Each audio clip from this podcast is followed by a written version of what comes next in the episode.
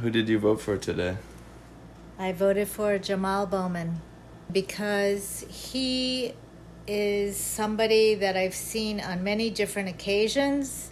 He he's not just a talking head, in my opinion.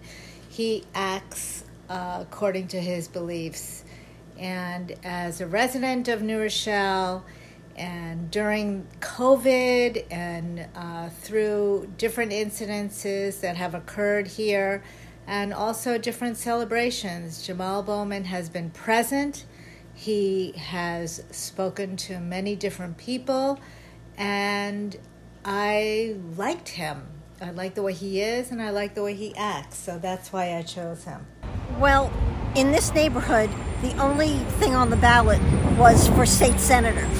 Um, there were no other issues and no other uh, offices being voted on, but it's always important to vote um, it's uh, besides being the right thing to do, you need to have a say in who represents you, uh, making sure that they represent your views and that they're going to go to bat for you.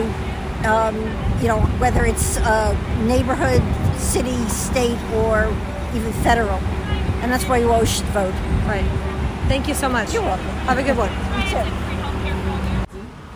But uh, I don't see any changes, so you know, I already voted already. You voted already. Yeah, yeah. Would you mind sharing who you voted for? I voted for change. For change. That's all I could say. Gotcha. okay. Thank you so much. I am not satisfied with the people that we are we have elected over the years. This is considered a democratic state, is Right. it? Right. Yes. But then a lot of our people are homeless. Right. Rent is way over our our head. We cannot afford it. Right. For those of us who barely manage to own a house, they're being harassed to sell their house. That meaning to me, I don't know who else is looking at it. We will not have anything to leave for our children. Right. We will be paying rent for the rest of our lives and our following generation. And that bothers me. Right. As it should. It Things bothers are only. me. Incre- How long have you been a resident here in Flapple in the neighborhood? I'm over here in over 30 years. 30 years. 30-something years. So you- Nearly you- 40 years. Okay, so you've So been I've around. I've been voting Democratic all along, right. and independent, and Right. but as I see now, they are not they are not representing us- representing us um, right.